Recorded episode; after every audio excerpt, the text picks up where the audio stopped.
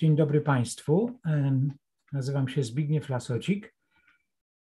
Jestem e, profesorem prawa i kryminologii. Pracuję na Wydziale Nauk Politycznych i Studiów Międzynarodowych na Uniwersytecie Warszawskim. Na Uniwersytecie Warszawskim zajmuję się problematyką e, przestępczości oraz e, problematyką wykonywania środków karnych. Wiele lat poświęciłem na badanie instytucji, o której dzisiaj będziemy mówili, czyli więzienia. Moja, moja przygoda z więzieniem no, trwa już całe dekady, miała rozmaite wymiary. Zaczynałem jako student, potem jako badacz, ale także mam jakieś doświadczenia, powiedziałbym, praktyczne, ponieważ przez dwie kadencje byłem członkiem jednego z ciał traktatowych ONZ, które zajmuje się problematyką prewencji, czyli zapobieganiem torturom właśnie w więzieniach. Na zlecenie kilku instytucji międzynarodowych wizytowałem więzienia w różnych częściach świata. Zatem mam trochę doświadczeń i takich naukowych, i e, osobistych, i międzynarodowych, i tą wiedzą chciałbym się z Państwem podzielić. Mam nadzieję, że uda mi się zrealizować ten ambitny plan, aczkolwiek jestem gaduła i, i o więzieniu mogę w nieskończoność. Więc proszę mi wybaczyć, jeśli ten ambitny plan by się nie powiódł, ale mam nadzieję, że będzie ok. Otóż y, y, tytuł mojego wystąpienia właściwie y, mówi wszystko, co chciałbym powiedzieć. Według mnie więzienie jest instytucją par excellence I w takim duchu będę dzisiaj mówił. Proszę też wybaczyć, ale ten wykład, ponieważ uważam i uczelnię za miejsce zacne, ale i także gremium słuchające za wybitnych specjalistów i, i, znawców tematu. Ten wykład będzie trochę takim wykładem akademickim, to może mniej będzie gawenda, e, ale raczej taki wykład akademicki, w którym chciałbym poruszyć, chciałbym uzasadnić moje twierdzenie, że więzienie jest instytucją społeczną i co przez to e, rozumiem. Zacznijmy od początku, czyli od e, rzutu okiem na mapę więzienną mapę Polski. To się nazywa penitencjarna mapa Polski, e, ale to, to w gruncie rzeczy jest więzienna mapa Polski. I tu już w zasadzie rzut oka wystarczy, żeby powiedzieć, że coś na tej mapie widać. E, otóż widać na niej właściwie trzy rzeczy. Po pierwsze, widać istotną koncentrację miejsc pozbawienia wolności w Polsce północno-zachodniej widać istotną koncentrację miejsc pozbawienia wolności w Polsce południowej i południowo-zachodniej oraz relatywnie mniejszą koncentrację na wschodzie i w centrum, no poza może Warszawą, która jest miastem stołecznym. Otóż to są pozostałości po zaborach. Zarówno cesarstwo niemieckie, jak i Austro-Węgry budowały więzienia na obrzeżach E, swoich terytoriów i, i w ten sposób te więzienia wylądowały na ziemiach polskich. Rosja miała tu troszkę inną praktykę. Jedyne więzienia, jakie odziedziczyliśmy po czasach caratu, to są więzienia etapowe, do których ludzie trafiali wtedy, kiedy wędrowali w kierunku dalekiego wschodu. E, trochę takich podstawowych danych, żeby pokazać Państwu, skalę zjawiska, skalę problemu. Nie mam bladego pojęcia, nie jestem w stanie zapytać, czy Państwo coś na ten temat wiecie, ale, ale, ale zakładam, że pewnie mniej. W Polsce jest około 150 więzień. Ta liczba nie jest precyzyjna, dlatego że tu bardzo różnie liczy się rozmaite jednostki, mniejsze niż takie typowe więzienia, oddziały zewnętrzne, jakieś takie placówki wysunięte na rubież, więc przyjmijmy, że jest to około 150 jednostek. Y, w Polsce w tej chwili pozbawionych wolności jest około 72 tysięcy osób. Y, w tym y, jest to grupa prawie 3,5 tysiąca kobiet. to jest populacja więzienna w Polsce jest niezwykle wysoka. Biorąc pod uwagę naszą populację, czyli niespełna 40 milionów, jest to ogromna liczba więźniów. Co więcej, jest to liczba więźniów niczym nieuzasadniona, jeśli popatrzeć na przestępczość w Polsce. Bo przestępczość w Polsce jest relatywnie y, niewielka, y, ale także nie jest przestępczością groźną, powiedzielibyśmy w tych takich potocznych kategoriach. Y, w związku z tym ta liczba więźniów jest nieuzasadniona, ale Polska należy do krajów, które uwielbiają korzystać z kary pozbawienia wolności. Polski wymiar sprawiedliwości uwielbia tę karę. Istnieje taka miara, to się nazywa współczynnik pryzonizacji, który pokazuje, ile osób na 100 tysięcy mieszkańców jest w więzieniach. W Polsce ten współczynnik wynosi 200, natomiast najniższy w Europie to jest rzędu kilkudziesięciu osób.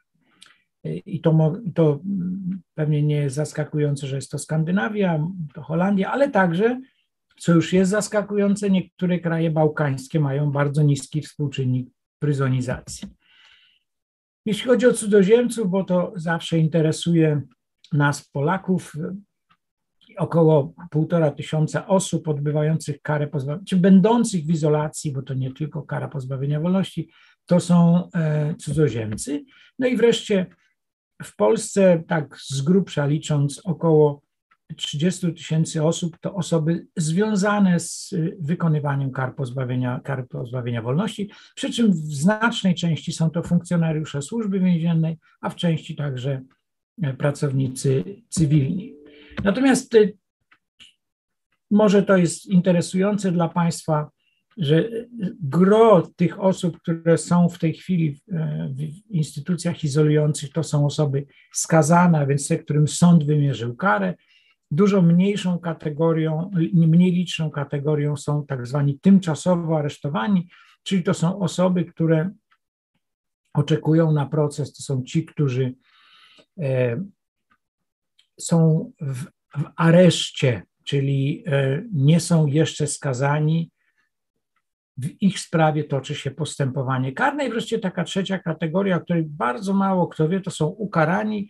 Ukarani to są osoby, które trafiły do aresztu w związku z popełnionym wykroczeniem. Często o tym zapominamy, ale zgodnie z polskim prawem również za popełnienie poważnego wykroczenia można trafić do aresztu. Nie jest to kara pozbawienia wolności, tylko kara aresztu, tak się nazywa, ale te osoby odbywają tę karę także w normalnych, regularnych więzieniach.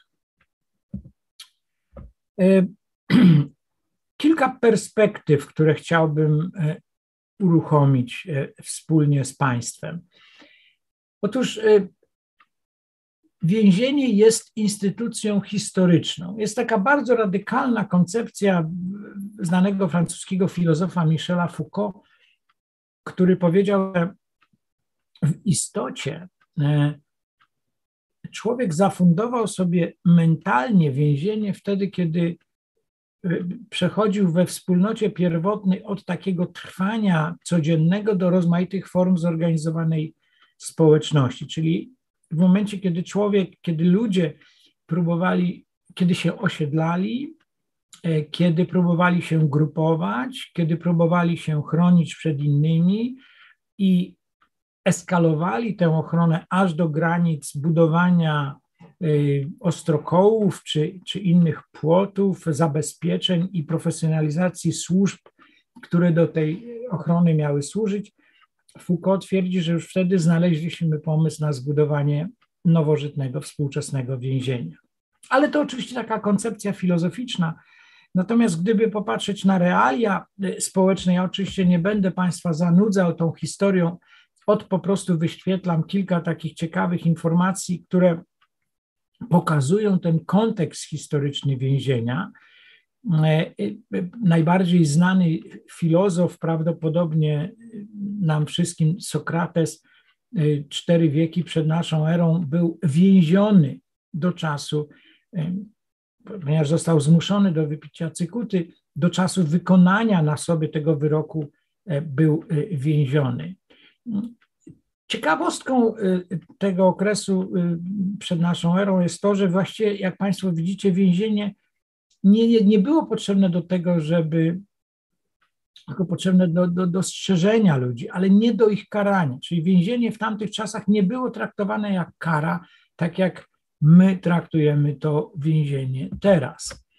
Y, w okresie średniowiecza ciekawostką przyrodniczą było to, że w okresie średniowiecza ukształtowało się takie przekonanie, że więzienie w zasadzie jest nam wszystkim pisane, że wcześniej czy później jakoś do izolacji trafimy. I jeśli nie aresztują nas władze państwowe, czyli królewskie, to trafimy do więzienia uwięzieni przez jakiegoś magnata czy szlachcica, w którego terenach mieszkamy, ale także możemy trafić do mm, składziku szynkarza, jeżeli zabraknie nam pieniędzy i zapłacimy, e, nie zapłacimy za rachunek, wtedy taki szynkarz zamykał delikwenta w składziku, no i czekał, aż rodzina go wykupi i nikt wtedy nie pisał skargi do Europejskiego Trybunału Praw Człowieka o bezprawne pozbawienie wolności, bo to bardzo naturalne. Co więcej, nawet władze kościelne miały prawo izolować. W związku z tym w świadomości ludzi powstało takie przekonanie, że które właściwie mm, wyrażało się w tym słynnym powiedzeniu choroby i więzienia się nie wyrzekaj, bo i zachorować możesz łatwo i do więzienia trafić łatwo. To, to co ciekawe, to to, co się dzieje w XVI wieku, to jest, to są te pierwsze więzienia, takie powiedzielibyśmy nowożytne, a więc już budowane świadomie, programowane świadomie, przyjmujące ludzi świadomie. Oświecenie przyniosło mm, to, o czym mówi Foucault, bo, bo Foucault mówi, że w oświeceniu zrezygnowaliśmy z tak zwanej kaźni, czyli z, z publicznego wykonania kary polegającej na e, obcinaniu ludziom różnych rzeczy, łamaniu ich kołem, czy też e, torturowaniu, czy zamęczaniu ich na inne bardzo wyrafinowane sposoby. I ta kaźń w oświeceniu pomału odchodzi w niebyt, w to miejsce pojawia się kara więzienia. Jak pisze Foucault, y, kaźń była karą na ciele, y, y, kara więzienia jest karą na duszy. Chociaż trudno nam się z tym pogodzić, bo jednak kara więzienia to jest jednak kara cielesna, bo trafiamy do jakiejś izolacji, ale, ale Foucault uważa, że kluczowym elementem oddziaływania jest tutaj oddziaływanie na duszę, a nie na ciało, no szczególnie kiedy zestawia to z tą karą kaźni, o, o której mówiliśmy, czyli tą brutalną formą egzekucji sprawiedliwości w postaci wyrafinowanych działań jakiegoś wykwalifikowanego kata.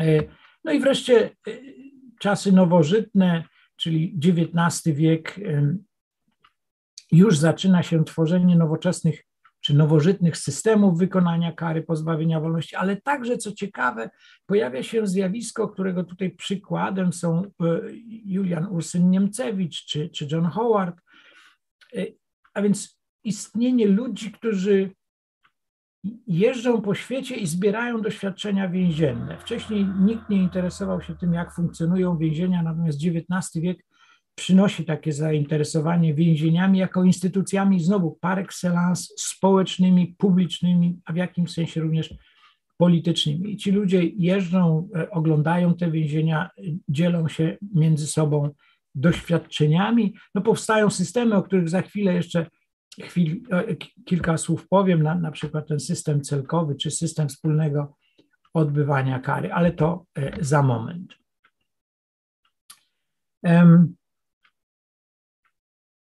Co ja mam na myśli, mówiąc o paradygmatach więzienia? No, paradygmat to jest tak, jakiś taki, powiedzielibyśmy, bardzo generalny wzór, jakiś taki model, który pozwala nam opisywać e, rzeczywistość, rzeczywistość z jego wykorzystaniem. I, i te, gdybym znowu miał możliwość zapytania Państwa, no, z czym się Państwu kojarzy więzienie, to, to, to śmiem twierdzić, że E, mówilibyście Państwo, no, że z jakimś miejscem odizolowania, mm, z jakimś wysokim murem, no, prawdopodobnie z kratą, prawdopodobnie z jakimiś zabezpieczeniami, prawdopodobnie z jakimiś strażnikami, którzy pilnują, prawdopodobnie z jakimś przymusem, który trzeba by zastosować, żeby mm, tę karę wykonać. I istotnie ten, ten pierwszy, taki najbardziej typowy paradygmat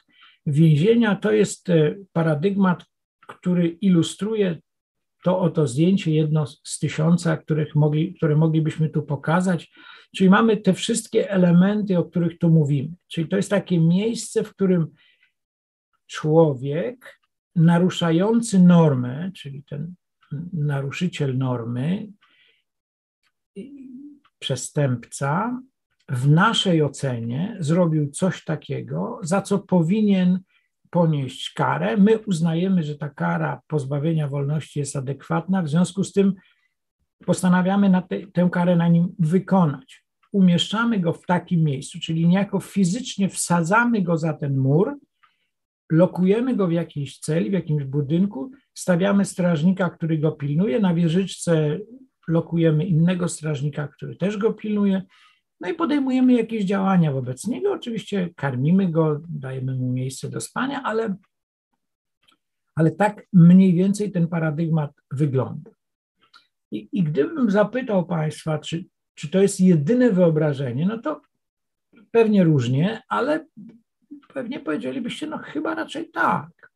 Natomiast y, można sobie wyobrazić sytuację inną. No oto wyobraźmy sobie jakiś lud nomadyczny, a więc ludzi, którzy się przemieszczają, niech to będą Eskimosi, którzy przechodzą z miejsca w miejsce, żeby łowić foki, ryby czy, czy cokolwiek i przenoszą się po to, żeby, jeśli łowisko się wyczerpie, przenoszą się w inne miejsce. Czy też wyobraźmy sobie Beduinów, którzy przemieszczają się po pustyni w poszukiwaniu nowych pastwisk czy, czy czegoś innego, wody. Bóg raczy wiedzieć czego. No i teraz wyobraźmy sobie, co się dzieje, kiedy tak, taka grupa Beduinów czy Eskimosów stwierdza, że ktoś naruszył przepisy, bardzo poważne przepisy, które jest to naruszenie tak poważne, że w zasadzie stawia pod znakiem zapytanie dalsze trwanie społeczności. Trzeba coś z takim delikwentem zrobić. Oczywiście Beduini ani Eskimosi nie wybudują więzienia, do którego można by takiego delikwenta wsadzić. Zastosują manewr zupełnie inny. Otóż, kiedy będą się przenosili w inne miejsce, po prostu taką delikwentkę bądź takiego delikwenta zostawią. I, i, I możemy sobie wyobrazić, że ktoś taki pozbawiony wsparcia społeczności zostaje sam jak palec no właśnie na tym polega to jego więzienie. I to jest inne rozumienie więzienia, ale w gruncie rzeczy jest to izolacja, dolegliwość, e, pewnie dużo bardziej e, niebezpieczna, dlatego że samemu w tych trudnych warunkach klimatycznych, czy w upale, czy w poważnym mrozie, no, to stanowi poważne zagrożenie dla bytu człowieka. Ale i to nie koniec, ponieważ Współczesność przyniosła nam jeszcze jeden paradygmat więzienia, taki, który rodem pochodzi z filmów science fiction. Pewnie Państwo pamiętacie takie produkcje filmowe, w których to twórcy wymyślali sobie jakieś elektroniczne więzienia, które polegały na tym, że ktoś tam miał na, na, na szyi założoną jakąś obrożę, która po wykroczeniu poza pewien obszar eksplodowałaby, urywając głowę delikwentowi. No i i to by się źle skończyło. I, i podobną, z podobną praktyką mamy do czynienia w tej chwili. Otóż wiele służb więziennych na, na świecie stosuje rozmaite e, opaski, które zakłada się przestępcom, sprawcom drobniejszych przestępstw po to, żeby nie wsadzać ich do więzienia, tylko żeby e, mogli być w domu. E, mają wyznaczony obszar pobytu, mają taką ulgę w postaci możliwości wyjścia do pracy. Po 8 czy 9 godzinach muszą powrócić do domu, zameldować się. E, w, mają urządzenie specjalne, które tutaj widać po, po, po lewej stronie, po prawej stronie. E, w domu jest takie urządzenie, które monitoruje tego człowieka, on nie może wychodzić, ma prawo tylko wyjść do pracy, do szkoły, gdziekolwiek. Jeśli naruszy y, te reguły przyjeżdża specjalny patrol, sprawdza i za naruszenie można trafić do więzienia, ewentualnie być jakoś inaczej ukaranym. Więc mamy jeszcze inną formę więzienia, jeszcze inne rozumienie więzienia. Więc takich kilka paradygmatów można by więcej mówić, ale pokazuję Państwu, żeby pokazać, dać ten smak, na czym polega y, sens tego mm, więzienia jako instytucji społecznej. Więzienie jest również instytucją polityczną, ponieważ bardzo różnie funkcjonuje w rozmaitych reżimach politycznych. Co do zasady mamy trzy podstawowe reżimy polityczne. Reżim totalitarny to ten, z którym się rozstaliśmy 30 lat temu i który, który być może niektórzy z Państwa pamiętają. Y, I to jest reżim, w którym więzienie, istotą reżimu totalitarnego jest ideologia. To jest reżim, który służy jakiejś ideologii. I w reżimie totalitarnym więzienie było miejscem, w którym byli przechowywani y, ci, którzy wrogo odnosili się do tego systemu do tej ideologii. I jakbyście Państwo poczytali teksty z lat 60., 70., a nawet 80., to wielokrotnie pojawiało się takie określenie, że przestępca jest wrogiem klasowym, ponieważ on nie rozumie istoty budowy socjalizmu, komunizmu czy jakiegoś innego izmu. W związku z tym narusza tę ideologię, którą my tam tak pracowicie, jak te mróweczki budujemy. W związku z tym trzeba go traktować jak wroga klasowego i do więzienia. No bo złodziej, który kradnie w ustroju, w którym wszyscy mają mieć porówno, to musi być kompletny dewiant. Drugi e, reżim to reżim autorytarny. Reżim autorytarny różni się od totalitarnego tym, że jest bardzo pragmatyczny i nie kieruje się ideologią, tylko kieruje się e, takim pozaelekcyjnym, pozademokratycznym utrzymaniem, przejęciem i utrzymaniem władzy. I no, takim klasycznym Przykładem y, auto, autorytarnego systemu są rozmaite królestwa, cesarstwa, jakieś dyktatury.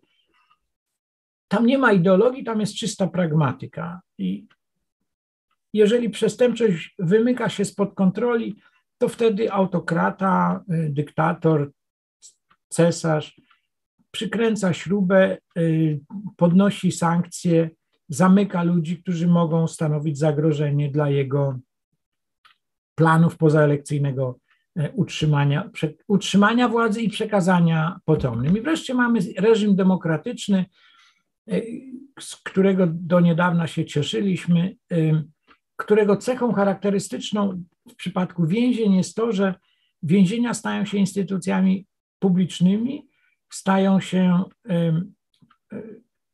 przezroczyste w tym sensie, że podlegają społecznej kontroli, E, że kara pozbawienia wolności jest ultima ratio, e, że w reżimie demokratycznym wartość wolności rośnie, w związku z tym robimy wszystko, żeby kara pozbawienia wolności była stosowana jak najrzadziej.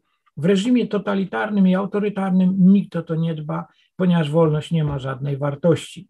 Ona nie ma wartości oczywiście dla tych, którzy sprawują władzę, ma tę wartość dla ludzi którzy są tej władzy podporządkowani. Natomiast reżim de demokratyczny zasadniczo to zmienia, natomiast to, co jest kompletnie inne w reżimach totalitarnym, autorytarnym i demokratycznym, to jest ta społeczna kontrola nad wykonywaniem kary pozbawienia wolności. I choć brzmi to jak bajka o żelaznym wilku, to każdy z Państwa może każdego dowolnego dnia zapukać do bramy więziennej i poprosić, żeby dyrektor opowiedział Państwu, jak funkcjonuje ta instytucja, jakie ma problemy i e, na przykład jak wygląda współpraca ze środowiskiem lokalnym.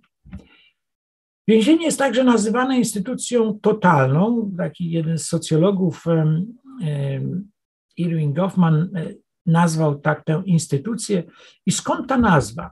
Pamiętacie Państwo, przed chwilą mówiliśmy o instytucjach, o reżimie totalitarnym, teraz używamy określenia instytucja totalna. To nie są synonimy, instytucja totalna, czyli instytucja, użyjmy określenia, wszechogarniająca, omnipotentna. Otóż skąd się bierze ta nazwa? Otóż co do zasady, każdy z nas funkcjonuje w takich trzech sferach aktywności.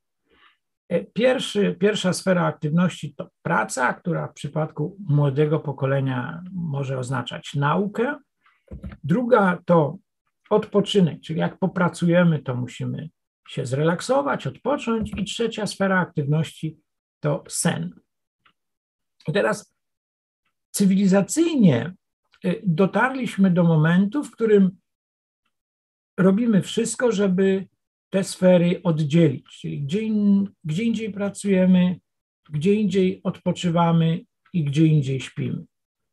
Może to nie dotyczy pracowników korporacji, y, szczególnie tych uzależnionych od korporacji, którzy najchętniej mieliby leżanki w swoich biurach i tam spali, odpoczywali i pracowali, tylko w weekend się upili gdzieś tam e, na mieście i, i wracali do ukochanej korporacji, oddając się temu, co najbardziej kochają, czyli korporacjowanie. Natomiast w normalnych warunkach rozdzielamy te sfery aktywności. Natomiast w więzieniu jest tak, że to wszystko odbywa się w jednym miejscu.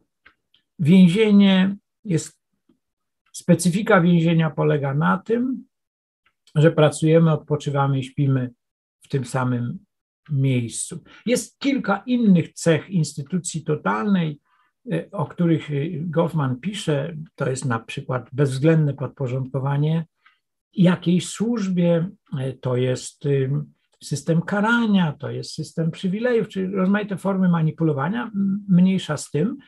Natomiast najbardziej istotne jest to, że te trzy sfery odbywają się aktywności w jednym miejscu.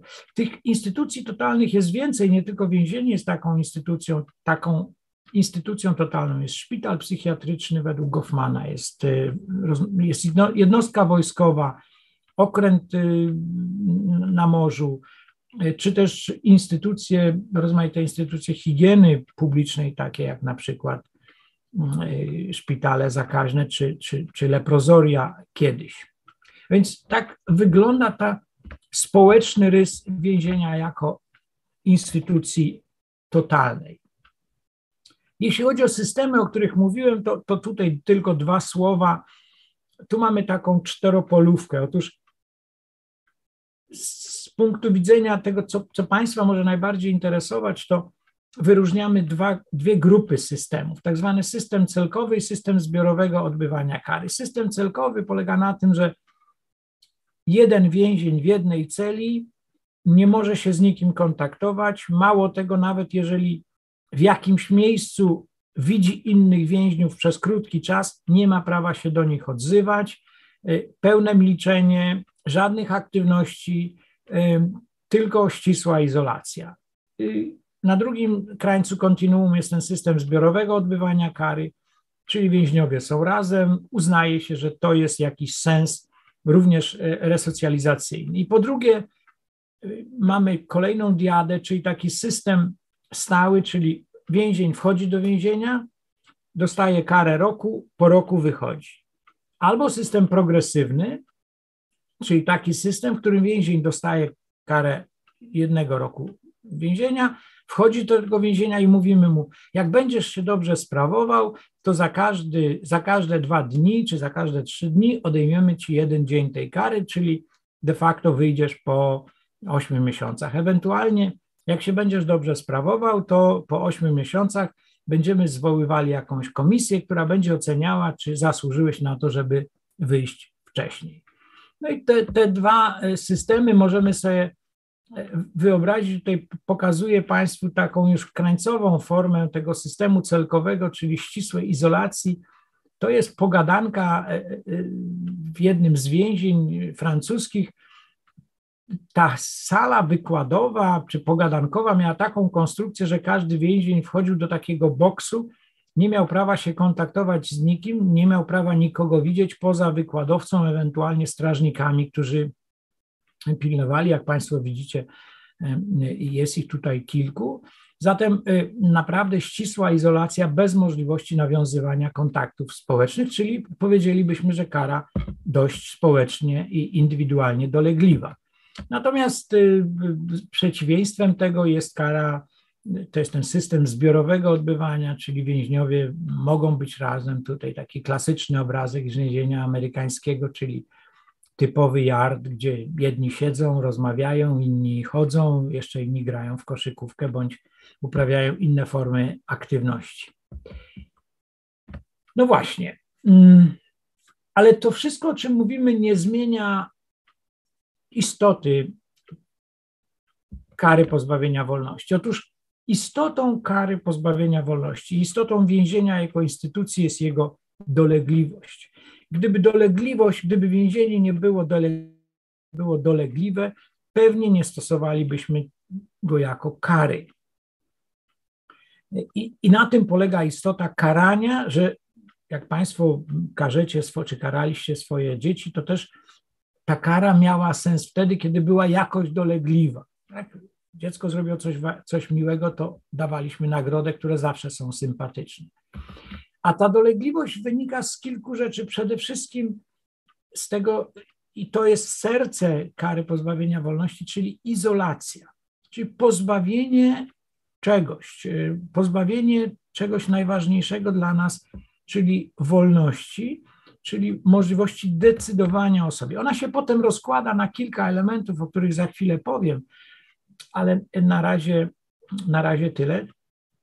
Trzeci element tej dolegliwości to jest jakaś forma aktywności. Na dobrą sprawę nie ma już systemu karnego, systemu penitencjarnego, w którym więzień zostałby, byłby pozostawiony samemu sobie, że, że może przesiedzieć. Oczywiście, jak będzie się upierał, to, to może przesiedzieć e, w celi 23 godziny i wyjść tylko na krótki spacer, ale jest tak, że więźniowie naprawdę bardzo chcą te cele opuszczać, bardzo chcą pracować, pracy dla nich nie ma.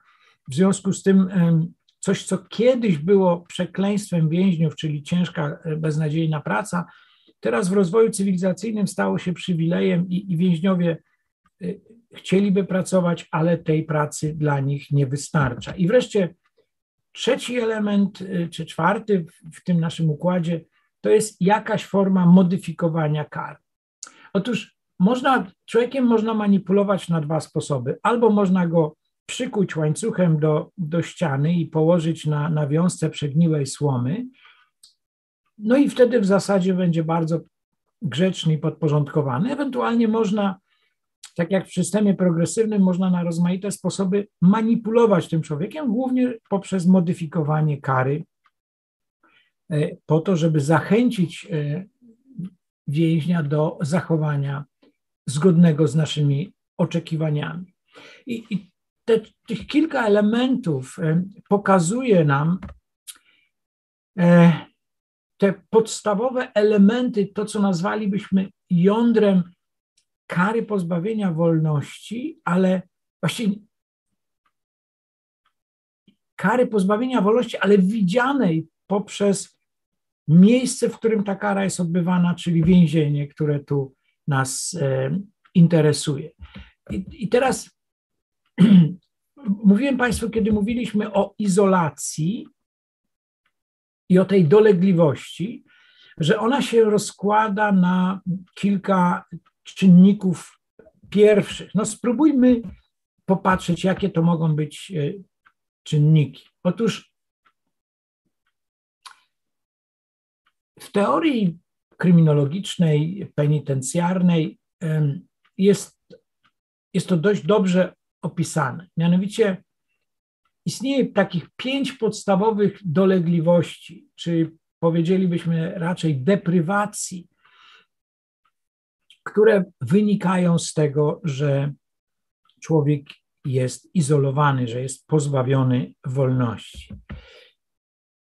No więc pierwsza to jest ta najbardziej oczywista, jak Państwo przypomnicie sobie ten, to, to zdjęcie więzienia, no to wyobrażamy sobie, że jak ktoś trafi za ten mur, jak zatrzaśnie się za nim brama w wysokości 4 metrów, czy 5, czy tam iluś, która waży parę ton i jest z, z ciężkiej stali, bardzo solidna.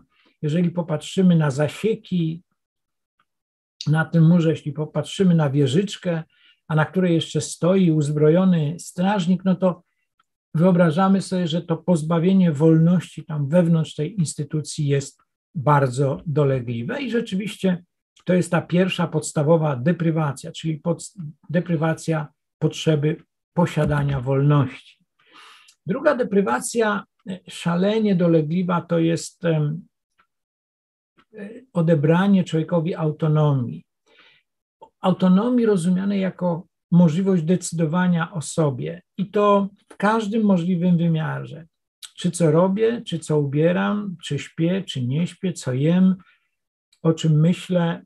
Więzienie robi wszystko, żeby to poczucie autonomii odebrać i robi to bardzo skutecznie, ponieważ ma znakomite instrumenty, żeby to robić. Ta ścisła izolacja naprawdę służy temu e, fenomenalnie. Trzecia bardzo ważna potrzeba, która jest znakomicie zdeprywowana w więzieniu, czyli podlega tej deprywacji, odebraniu, ograniczeniu, to jest potrzeba bezpieczeństwa.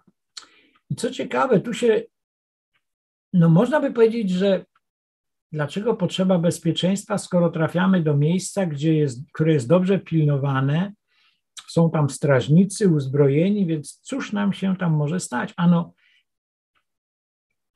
ta deprywacja poczucia czy potrzeby bezpieczeństwa wynika z tego, że musimy być z ludźmi, z którymi nie chcemy być. I tu chodzi o innych przestępców. I mimo, że większość tych, którzy są w więzieniu, to są naruszyciele normy, to jednak istnieje bardzo silny lęk przed tym, czy strach przed tym, że będziemy musieli być w towarzystwie innych przestępców, którzy niekoniecznie muszą mieć wobec nas dobre zamiary. Co więcej, bardzo często mają a to dlaczego, to za chwilkę też się okaże. Y, czwarta potrzeba to potrzeba kontaktów seksualnych, która w teorii jest uznawana za jedną z najważniejszych potrzeb ludzkich. Y, na początku, kiedy o tym pisali socjologowie czy psychologowie, mówili o kontaktach heteroseksualnych. W tej chwili okazuje się, że to nie ma większego znaczenia, ponieważ y, szczególnie w życiu więziennym kobiet zaspokajanie potrzeb seksualnych jest niezwykle y, intensywne i kobiety dość inaczej niż mężczyźni, dość aktywnie oddają się życiu seksualnemu w więzieniu.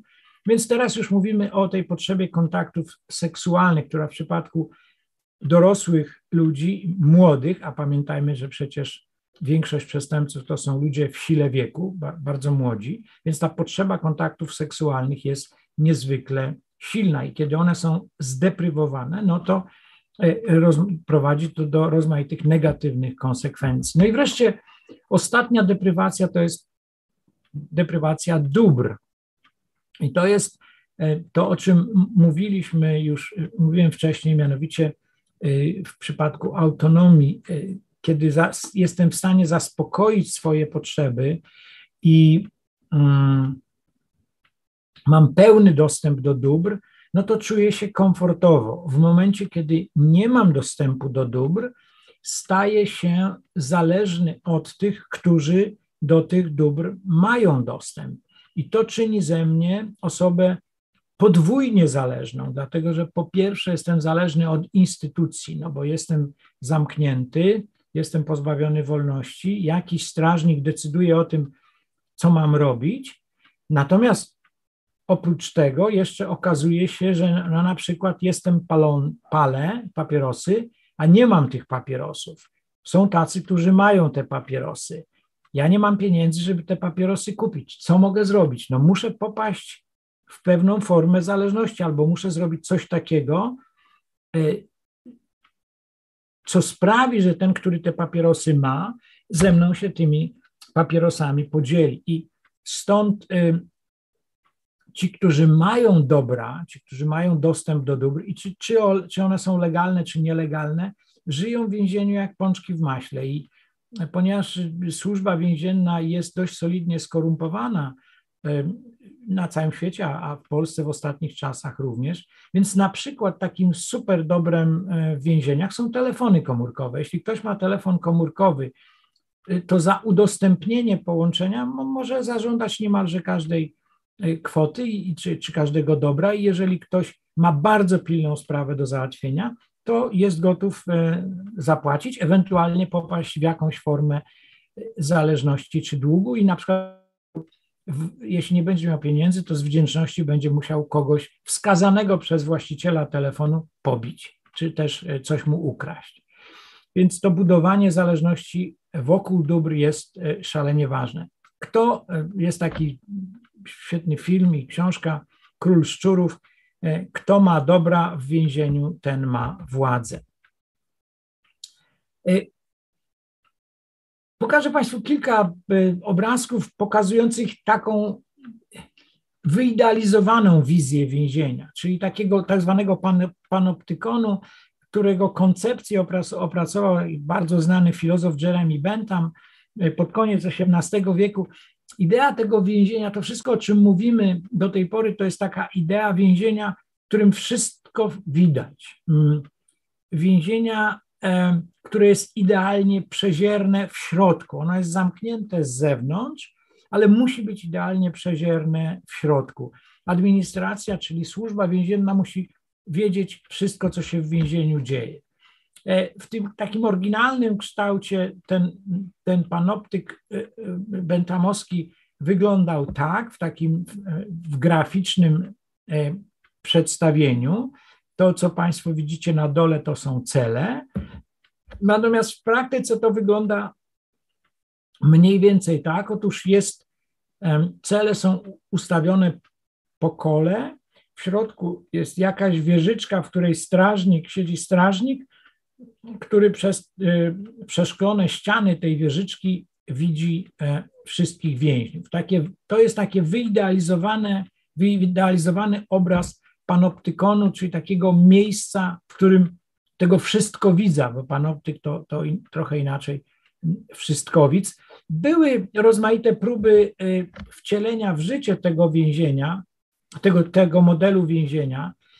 Y, największy kompleks tych więzień panoptykonalnych powstał na Kubie y, w czasach znakomitej prosperity reżimu komunistycznego w tym kraju. Jak Państwo widzicie, no, ogromne budowle i to nie jedna. Tutaj widać je troszkę lepiej. A skończyło się tak. To oczywiście nie miało y, racji bytu, te więzienia były kompletnie dysfunkcjonalne.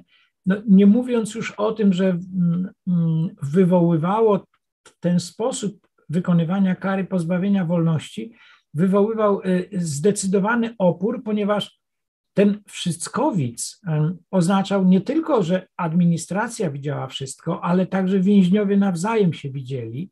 No wyobrażacie sobie Państwo, że w tych celach musiały być niezamykane drzwi, czyli czy zakratowane. W związku z tym no, to, to jakiś, jakiś pure nonsens, kompletny. sobie to wyobrazić, jak setki ludzi widzą się e, nawzajem. Tu o jakimkolwiek elementarnym poczuciu prywatności nawet nie może być mowy, nawet nie będziemy próbowali sobie tego wyobrażać. Spójrzmy także na więzienie z takich, w takich kategoriach czysto socjologicznych jako system. Otóż przede wszystkim w tym systemowym ujęciu więzienie realizuje jakieś cele. No po coś ta instytucja powstała? Ten model, który Państwu przedstawiam, można zastosować do rozmaitych instytucji, nawet do tych, które, w których Państwo jesteście zaangażowani, czy byliście kiedyś zaangażowani. Każda instytucja ma jakiś cel. Każda instytucja ma również wyznaczone części. Te, kształt tych części wynika z celu. Jeżeli patrzymy na szkołę, to, cela, to szkoła dzieli się na roczniki, no bo uznajemy, że dzieci 7 i 9-letnie to są różne dzieci, ale też, żeby nie uczyć 120 dzieci, dzielimy je na 5 klas po 25 osób. Więc te części są wyznaczone pod cel. Po drugie, każda instytucja ma jakieś zasoby w więzieniu, w szkole. To są właśnie ludzie, rzeczy, pieniądze, jakieś urządzenia. To są zasoby, które są niezbędne do tego, żeby zrealizować cel. Jeżeli celem szkoły jest edukacja, to w tej, szkole, w tej szkole, jeżeli celem szkoły jest edukacja, to w tej szkole powinna być klasa szkolna, ławka, krzesło i kreda, żeby coś napisać na tablicy. E, wreszcie czwarty element takiego systemowego ujęcia więzienia to są jakieś reguły, wedle których ta instytucja e, funkcjonuje, zasady, y, regulacje, przepisy, a więc wszystko to, co sprawia, że ten system wprawia się w ruch. I wreszcie mamy coś takiego jak społeczne otoczenie. Więzienie ma również swoje otoczenie, jest w jakimś mieście, jest tam dookoła jakiś biznes, który chce lepiej czy gorzej korzystać z, z siły rąk więźniów, jest jakiś szpital, który y, służy pomocą medyczną, są jakieś stowarzyszenia, które zajmują się więźniami, są jacyś duchowni, którzy tam wchodzą świadczyć posługę religijną, ale także więźniowie wychodzą na zewnątrz sprzątać miasto, więźniowie wychodzą do pracy, bądź więźniowie czasami może się zdarzyć, wychodzą, y, ci odbywający krótsze kary mogą na przykład wychodzić do kina, teatru czy, czy w jakichś innych kulturalnych celach.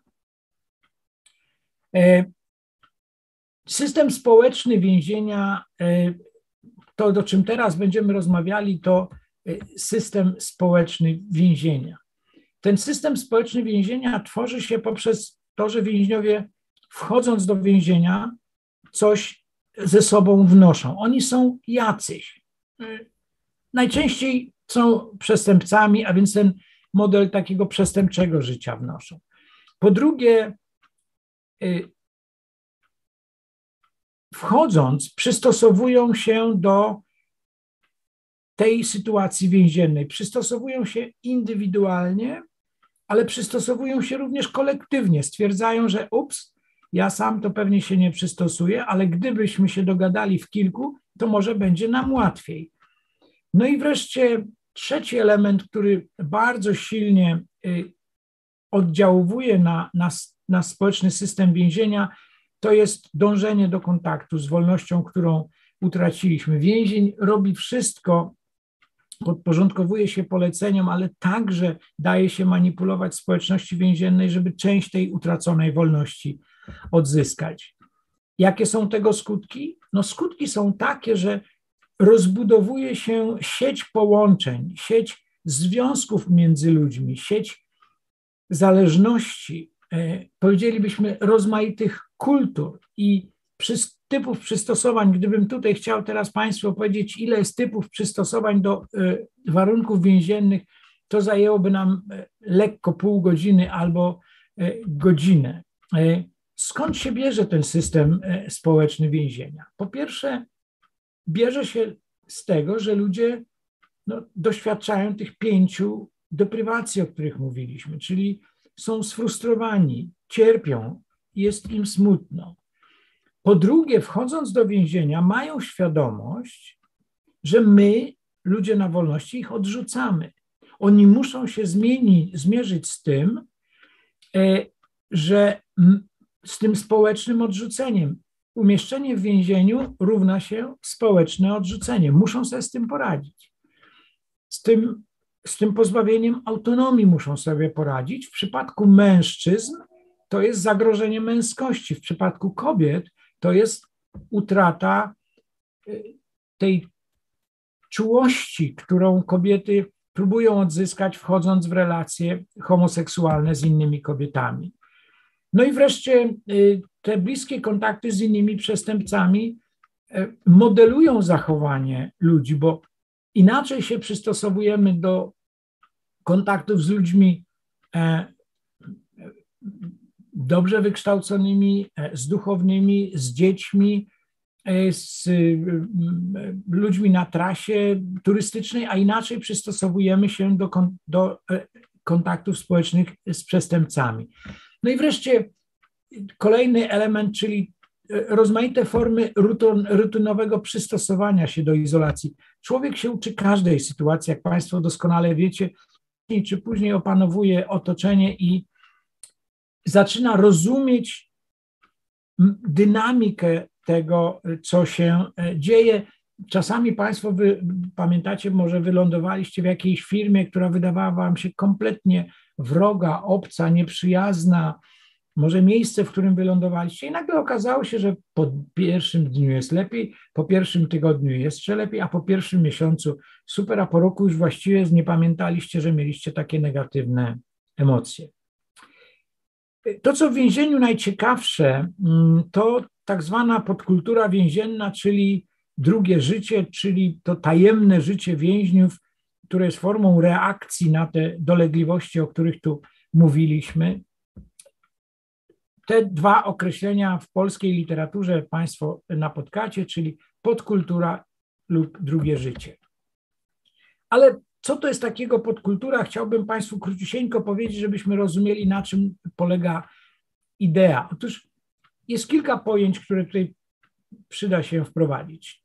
Pierwsze dwa to są kontrkultura i kultura. Kultura to jest to wszystko, co nas otacza. To są te niematerialne i materialne produkty naszej cywilizacji. Czyli jest jakaś kultura, tak zwana kultura dominująca, jak czasami mówimy, mainstreamowa. I nagle ni stąd, ni zowąd pojawia się kontrkultura, czyli jakaś kultura, która kwestionuje tę dominującą i mówi: Nie, nie, to wszystko jest złe, proponujemy na świat popatrzeć inaczej.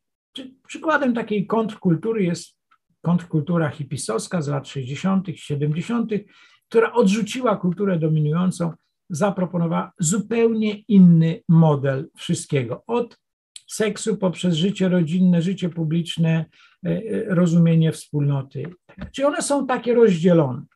Natomiast podkultura jest troszkę czymś innym. Podkultura, kiedy sobie wyobrazimy kulturę dominującą i podkulturę, to, to widać, że ta podkultura jest częściowo zatopiona w kulturze dominującej, natomiast częściowo wystaje.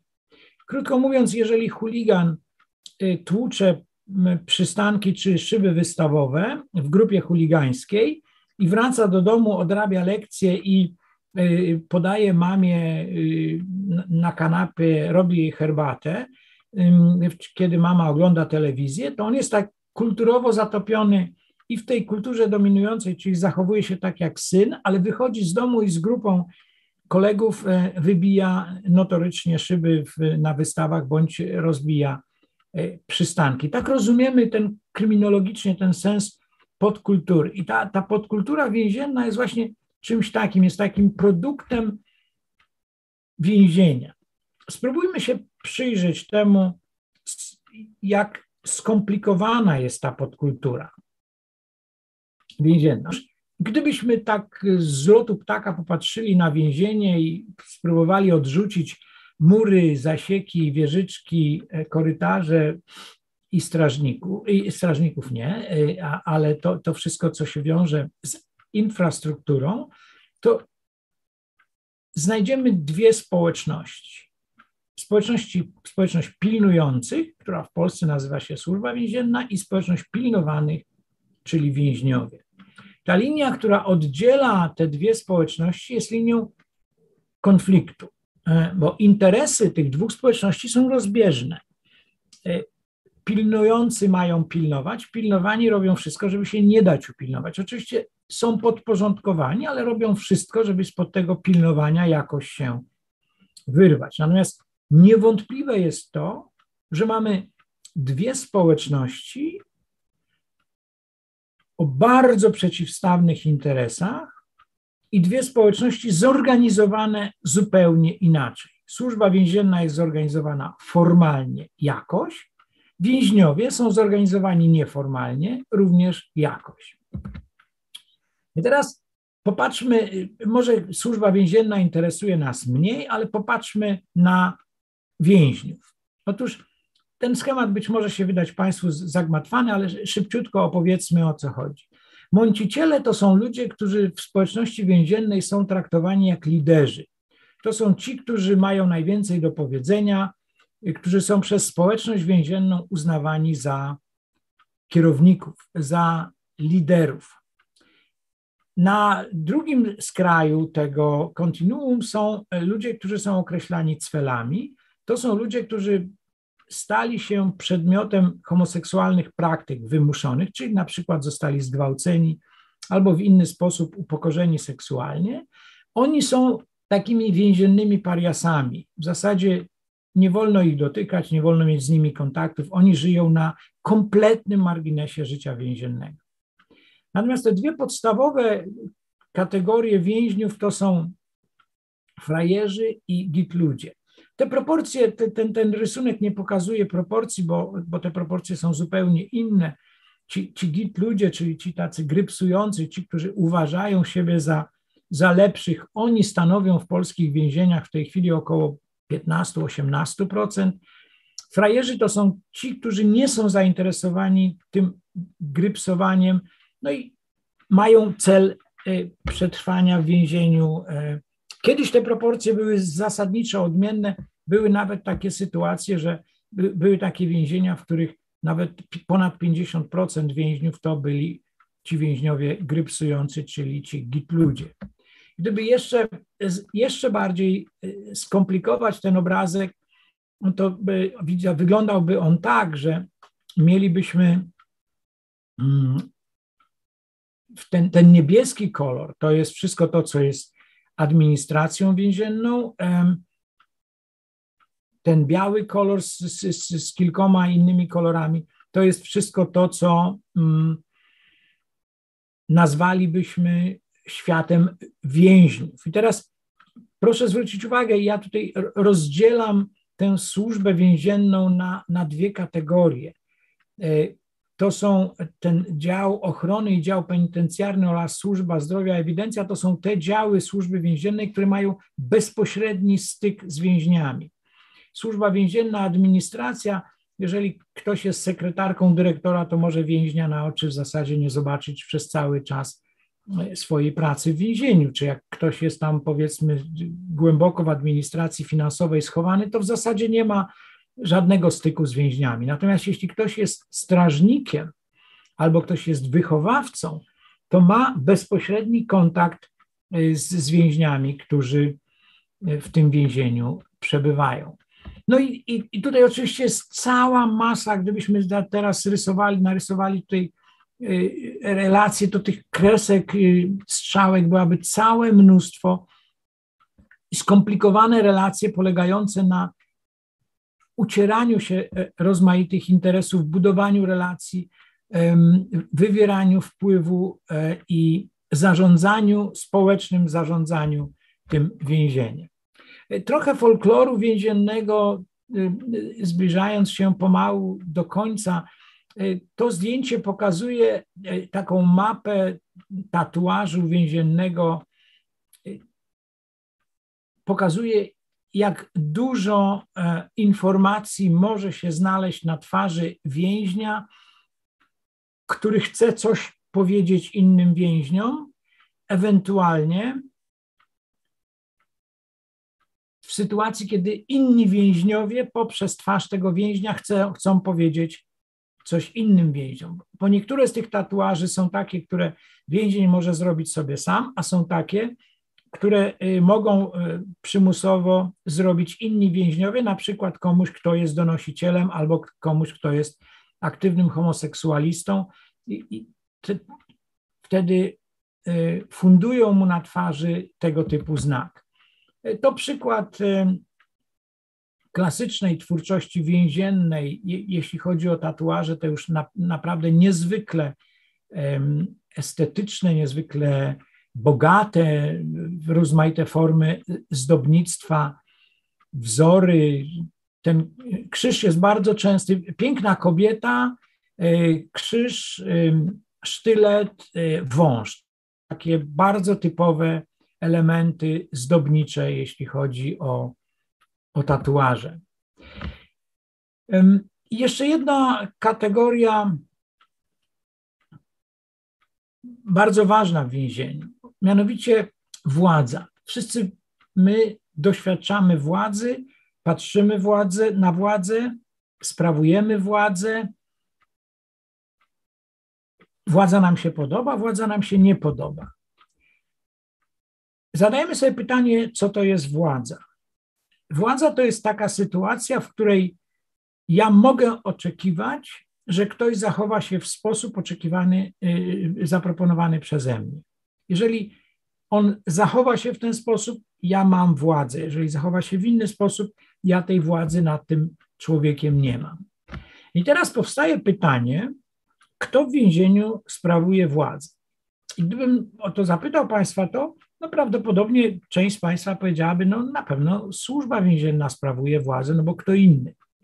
Otóż e, nic bardziej błędnego. Otóż w więzieniu ta władza w więzieniu, jak w mało której instytucji, bardzo się dystrybuuje, ona się bardzo rozkłada. Okazuje się, że władzę w więzieniu w znacznym stopniu sprawują również więźniowie.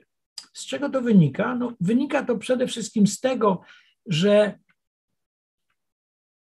z tych deprywacji, o których mówiliśmy, e, jeżeli, jak powiedziałem, jeden z więźniów ma dostęp do dóbr, to jest w stanie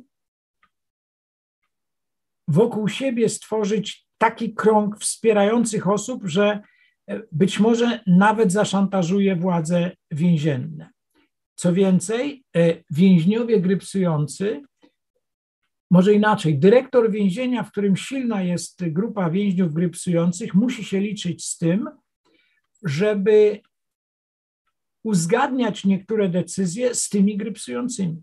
Na przykład, jeżeli nierozsądny dyrektor więzienia zatrudniłby w kuchni cwela, sprawiłby, że jedzenie, które trafiłoby do więźniów, byłoby w jakimś sensie skażone, mógłby się liczyć z bardzo poważnym buntem więźniów grypsujących i częścią, częścią więźniów niegrypsujących. Więc de facto więźniowie poprzez rozmaite symboliczne zabiegi również sprawują władzę w więzieniu.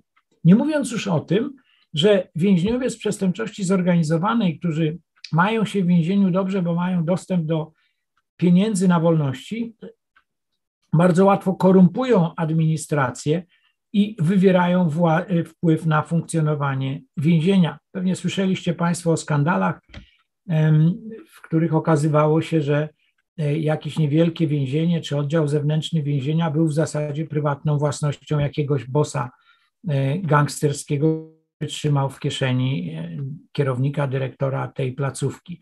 Więc to są przypadki dość często zdarzające się. W tym sensie mówimy, że władza się bardzo dystrybuuje w więzieniu. I na koniec chciałbym Państwu pokazać kilka obrazków z moich y, y, peregrynacji penitencjarnych. To rzecz w Polsce nie do pomyślenia, w jednym z ciepłych krajów azjatyckich więzień, tam administracja nie dba o to, gdzie więźniowie śpią. Na niedaleko takiego generatora znalazł betonowy kawałek taki betonowy postument, na którym urządził sobie swoją celę i, i tam sobie urzęduje. Potem się tam pojawiło zadaszenie, więc nawet w przypadku deszczu też y, może tam przebywać. To więzienie, y, które wizytowałem w jednym z krajów afrykańskich, y, tak wyglądają warunki higieniczne, sanitarne, żywieniowe. Te, te worki, które Państwo widzicie, zastępują szafki, których tam po prostu najnormalniej w świecie nie ma. To Ameryka Południowa, y, jedno z więzień, w którym więźniowie śpią na kawałkach tektury, ponieważ nie mają materacy, nie mają e, poduszek, za poduszkę służy jakiś szalik bądź coś takiego. Jak widzicie Państwo, to wszystko jest niezwykle zniszczone, brudne, nieestetyczne. To z kolei inne więzienie, w których warunki z kolei e, architektoniczne są straszne, bo, bo przecieka dach.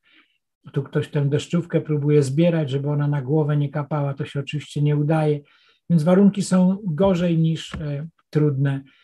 I wreszcie taki obrazek, który pokazuje bardzo drakoński sposób pilnowania więźniów, żeby nie uciekali w ciągu dnia. To są więźniowie, którzy jeśli nie są zamknięci, są na dziedzińcu, są skuci takimi oto kajdanami, jak widzicie Państwo, niektórzy się chronią tym, że mają e, pozakładane jakieś takie opaski z materiału, natomiast niektórzy już tego nie robią, bo widać, nie wiem czy Państwo to widzicie, ale ta skóra na nogach jest już tak stwardniała, że w zasadzie e, już nie robi, te, te, te kajdany nie robią na nich większego wrażenia. I na koniec taki obrazek, e, który od momentu, kiedy widziałem tą, tę celę, to jest cela w więzieniu Huntsville w Stanach Zjednoczonych, w Teksasie, w której wykonuje się karę śmierci. Nie życzę Państwu obejrzenia tego obrazka, bo, bo mnie, starego penitencjarystę, naprawdę ugięły się pode mną kolana, kiedy do tej celi wszedłem. Więc to również rzeczywistość, współczesność więziennictwa w niektórych krajach, gdzie jeszcze kara śmierci została utrzymana. W Stanach Zjednoczonych ta kara w wielu stanach jeszcze istnieje, e, a także jest wykonywana, bo to, że Stany, w których istnieje, ale nie jest wykonywana, Teksas jest tym stanem, którym jest wykonywana i szczyci się najwyższą liczbą wykonanych egzekucji. To by było chyba na tyle. Dziękuję Państwu bardzo za uwagę. E, mam nadzieję, że choćby w minimalnym stopniu przybliżyłem Państwu instytucję więzienia. E, być może tego materiału było odrobinę za dużo, albo ja jestem niepoprawnym gadułą. Bardzo dziękuję za uwagę. Nie wiem, czy, czy mam pozostać do dyspozycji Państwa, to już Proszę.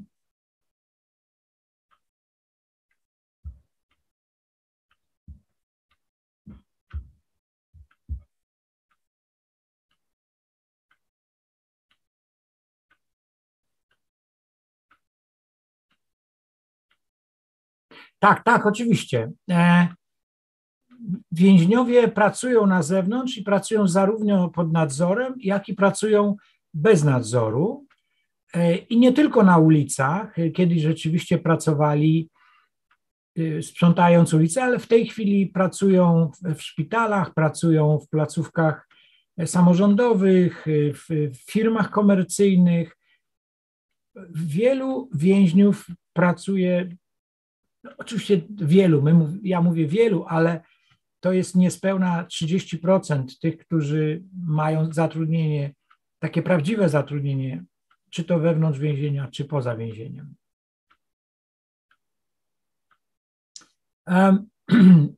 Jakie są metody zapobiegania wypaleniu? No, w zasadzie służba więzienna mm, niewiele robi w tym zakresie. Kiedy próbowaliśmy mm, z grupą młodych psychologów więziennych zbudować taki program przeciwdziałania wypaleniu zawodowemu, to, to najczęściej słyszeliśmy o tym, że w każdym więzieniu jest przecież psycholog, bo wśród kadry więziennej są psycholodzy. E, I zawsze taki funkcjonariusz służby więziennej może pójść do psychologa. Więc wyobrażacie sobie Państwo, jak czuje się funkcjonariusz więzienny, który idzie do tego samego psychologa, do którego chodzą więźniowie. Co więcej, nie jestem najlepszego zdania o e, poziomie kwalifikacji większości psychologów więziennych, więc rozumiem powściągliwość y, funkcjonariuszy, natomiast wydaje mi się, mm, od kilku lat obserwuję poważny kryzys służby więziennej w Polsce. On wynika z powodów czysto politycznych. Y, więziennictwo zostało podporządkowane silnie władzy politycznej, upolitycznione. No, dość y, powiedzieć, że więziennictwo podlega resortowi sprawiedliwości, a przez wiele lat e, było zabawką ministra, który nazywał się Jaki. E, no, no więc możemy sobie wyobrazić, co się działo z więziennictwem. Ten człowiek wyrządził wiele szkód e, polskiemu więziennictwu, które przed 2015 rokiem, y, na początku lat 2000, naprawdę zaliczało się do najbardziej progresywnych i nowoczesnych więziennictw czy systemów penitencjarnych w Europie. Mało tego, był rok, w którym więziennictwo polskie otrzymało kryształową wagę, czyli takie najbardziej honorowe wyróżnienie za przestrzeganie praw człowieka, nowoczesne zarządzanie, y, traktowanie i więźniów, i kadry, ponieważ y, moim zdaniem y, więźniowie będą dobrze traktowani wtedy, kiedy będzie dobrze traktowana kadra. Kadra w Polsce jest traktowana e, bardzo źle, y, funkcjonariusze są sfrustrowani, są właśnie wypaleni, ale nikt do tego nie przywiązuje szczególnej wagi, ponieważ formacja więzienna jest formacją jest paramilitarną formacją, podporządkowaną umundurowaną, rozkaz jest rozkaz i kropka. I wszelkie próby demilitaryzacji tej służby spełzły na niczym, ponieważ nam, nawet sami funkcjonariusze bronili się tym, że oni mają dodatki mundurowe i to, że jak kiedy mówiłem, że to zapłacimy wam te dodatki mundurowe, tylko zdejmijcie te mundury i przestańcie się nazywać kapitanami i porucznikami. No jednak opór materii był duży. E, więc y, moim zdaniem nie badałem tego od kilku lat, natomiast wtedy, kiedy robiłem ostatnie badania y, kadry więziennej, ten, ten poziom wypalenia, frustracji, niezadowolenia, poczucia upokorzenia zawodowego był niezwykle wysoki, nawet coś opublikowałem na ten temat. Y, natomiast w czasach, w ostatnich kilku latach jakoś zostałem od, odizolowany od badań więziennych. Sam się też częściowo odizolowałem, bo nie chciałem tego firmować. Jak widzę kierunek rozwoju więziennictwa, to zależy. W reżimach totalitarnych, autorytarnych, takich parademokratycznych nawet jak nasze, nie widzę tego dobrze, dlatego że więzi, więziennictwo znowu staje się zabawką ludzi nieodpowiedzialnych. Proszę popatrzeć, co się stało z więzieniem na Mokotowie. Otóż to jest taki klasyczny przykład patologii w więziennictwie. E, być może Państwo, którzy mieszkają w Warszawie, nie wiem skąd Państwo jesteście, ale ci z Państwa, którzy mieszkają że na ulicy na, na Mokotowie, na Rakowieckiej, było takie gigantyczne więzienie, właściwie to był areszt śledczy zwany Mokotowskim bądź, bądź Rakowiecką. Ten areszt funkcjonował e, znakomicie, miał bardzo światłego dyrektora w ostatnich latach, miał świetną szkołę zawodową introligatorską, miał zakład produkcyjny introligatorski, drukarnię, miał bardzo dobry szpital e, psychiatryczny, taki z oddziałem obserwacyjnym, e, dobrze wykształconą kadrę i więźniów, którzy tam odbywali karę i, i naprawdę spotykałem się z nimi wielokrotnie. Chodziłem tam z moimi studentami i to było więzienie, w którym czuło się, że tam jakaś praca się odbywa, że tam kadra przywiązuje wagę, więźniowie starają się skorzystać z tego, że już są w tej izolacji, ale, że tak powiem, coś z tego wynieść. Z powodów czysto politycznych to więzienie zostało zlikwidowane właśnie decyzją Ministerstwa Sprawiedliwości, oczywiście całego rządu, e, tylko dlatego, żeby tam zrobić Muzeum Żołnierzy Wyklętych. Był bardzo silny opór środowiska akowskiego, ponieważ jak Państwo wiecie, w więzieniu na Mokotowskim, no, ci, którzy znają historię tego więzienia, była tak zwana łączka czy, czy polanka, gdzie byli pochowani ci akowcy, którzy zostali zamordowani w tym więzieniu bezpośrednio po wojnie. Oni protestowali, ponieważ wiedzieli, że y, zrobienie tam muzeum y, żołnierzy wyklętych sprawi, że y, ten, ten kult akowski zostanie znacznie nadwątlony, a być może nawet zapomniany. Teraz okazuje się, że, i, że tam się w zasadzie nic nie dzieje, natomiast są bardzo poważne obawy i tutaj pewnie myślę, że jak skończą się te, te rządy, to trzeba będzie powołać specjalną komisję, która wyjaśni, y, czy w tle tej decyzji nie było decyzji czysto marketingowej, czy, czy takiej ekonomicznej, ponieważ jest to gigantyczna działka w samym centrum, w samym sercu Warszawy, w znakomitej lokalizacji, i, i przerobienie części tego więzienia na lokale użytkowe o charakterze rozrywkowym bądź hotelowym, mm, to znakomity biznes. Ja słyszałem o takiej koncepcji, że tak, tak będzie, że żeby utrzymać to muzeum, bo muzeum nie będzie przecież samowystarczalne, że żeby utrzymać to Muzeum Żołnierzy Wyklętych, trzeba będzie część tych y, obiektów przekształcić w obiekty użytkowe, rozrywkowe bądź przynoszące zyski. Ja byłem w tym więzieniu tuż przed zamknięciem, wielokrotnie rozmawiałem i z więźniami, i z kadrą, i tam był jeden wielki lament. Więc w krajach, w których więziennictwo się upolitycznia, los więzienia jest kiepski. W krajach, przepraszam bardzo, w krajach demokratycznych więziennictwo podlega bardzo interesującej ewolucji, tu jednym zdaniem. Ta ewolucja polega na przekształcaniu się więzienia z instytucji par excellence politycznej, która służy osiąganiu określonych celów ideologicznych, pragmatycznych, politycznych, i wtedy więzienie służy reżimowi politycznemu, służy izolacji, służy budowaniu ideologii.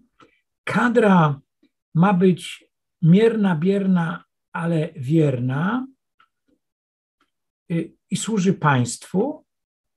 Natomiast ta zmiana polega na przekształcaniu y, więzienia w instytucję par excellence społeczną, społecznie użyteczną, społecznie otwartą, przezierną, transparentną, wychowawczą, korekcyjną, terapeutyczną. Wtedy funkcja więzienie niejako odrywa się od państwa. Ono jest państwowe, ale realizuje cele społeczne. I to społeczeństwo ma bardzo dużo do powiedzenia o tym, jak tą karę się wykonuje, a funkcjonariusz publiczny, funkcjonariusz więzienny już nie służy państwu, ale służy społeczności i człowiekowi. Społeczności w tym sensie, że my chcemy odzyskać człowieka lepszego niż wszedł do więzienia, a więźniowi w tym sensie, że y, no jest właśnie terapeutą, wychowawcą, y, y, doradza, pomaga, rozwiązuje problemy. Więc taka jest ta ewolucja i oczywiście ona jest w pełni słuszna i, i poprawna, natomiast niektóre kraje zatrzymują się w, w takim rozwoju no my jesteśmy niestety w tej chwili w takim, e, w takim stadium. Przepraszam, chyba przepuściłem jedno pytanie. Aha, nie, dobrze, tu.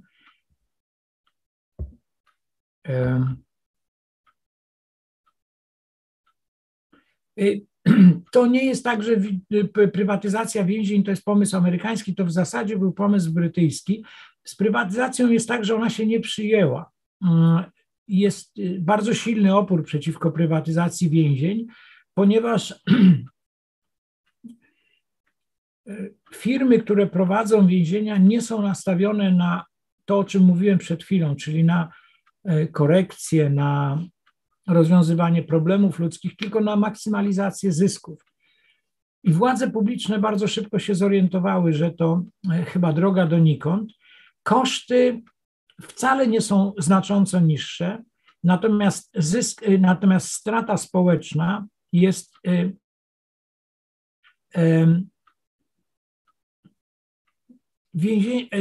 w Stanach Zjednoczonych nie dominują więzienia prywatne. Mm, proszę o tym pamiętać. System penitencjarny amerykański jest bardzo skomplikowany, bo tam mamy więzienia federalne, tam mamy więzienia stanowe, ale mamy również więzienia powiatowe, czyli te jails, takie mm, po, powiedzielibyśmy takie areszty lokalne. E, I, i oczywiście, jeśli sprywatyzujemy niewielkie, niewielki areszt w małym powiecie czy w małej gminie, to nie ma problemu. Natomiast sprywatyzowanie takiego więzienia jak San Quentin czy Sing Sing, no to to już jest poważna, poważna sprawa. Więc nie sądzę, żeby e, prywatyzacja. E, to wyglądało jakieś 10-15 lat temu na to, że, że będzie tych więzień prywatnych coraz więcej, natomiast e, ten kierunek się zupełnie nie przyjął. Na razie w Polsce nie ma o tym mowy i mam nadzieję, że tak długo, jak długo będziemy mieli trochę oleju w głowie, nie dopuścimy do tego, ponieważ karanie jest domeną państwa. Myśmy się jako społeczeństwo umówili, że pewne funkcje powierzymy państwu. To jest nasze bezpieczeństwo, to jest bicie pieniądza, jak to się mówi, to jest rządzenie i to jest między innymi wykonywanie kary. My nie chcemy sobie dawać prawa wymierzania kar, bo gdybyśmy zaczęli to robić, to konsekwentnie musielibyśmy zacząć przejmować również część funkcji policyjnych, część funkcji prokuratorskich, część funkcji sądowych. Tego nie chcemy. W związku z tym nie prywatyzujmy e, wymiaru sprawiedliwości i jego ostatniego stadium, czyli kary pozbawienia wolności. W miarę możliwości oczywiście.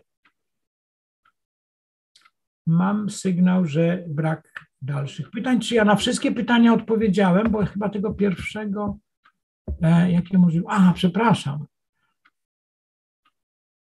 Aha, jakie mo możliwości ma ten długoterminowy? Ta kategoria długoterminowa jest w Polsce bardzo ryzykowna, ponieważ my jesteśmy krajem, w którym wolność nie jest ceniona, w związku z tym to, co na świecie jest karą długoterminową, u nas jest karą krótkoterminową. W wielu krajach europejskich kary długoterminowe to już są kary pięcioletnie.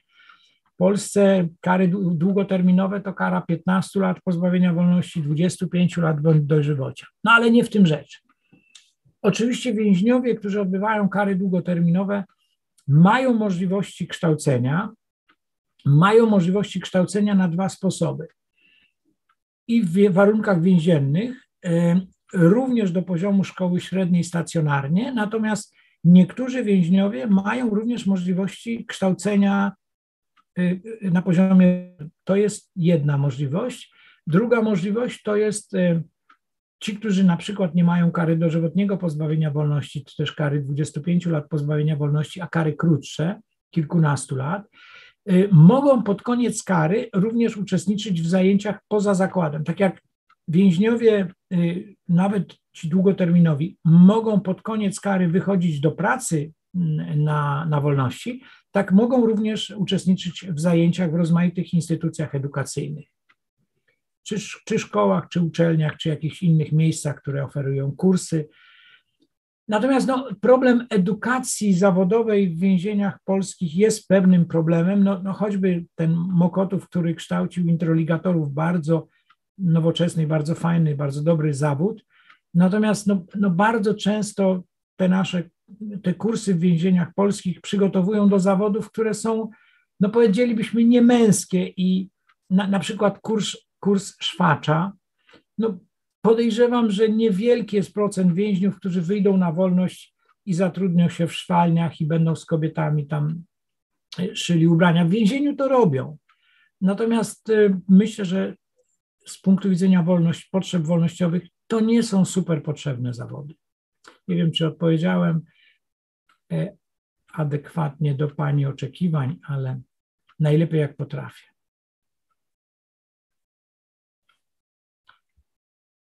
Bardzo dziękuję Państwu za to spotkanie, dziękuję za uwagę.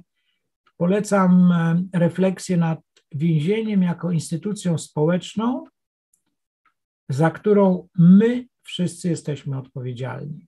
To, jakie jest więzienie, jest, powinno być przedmiotem naszej troski, zainteresowania i starań, jeśli widzimy, że dzieje się tam źle, tak jak przedmiotem naszej troski jest to, że w szpitalu dzieje się źle, bądź w szkole, bądź w jakiejkolwiek innej społecznej instytucji. Dziękuję bardzo. Do widzenia.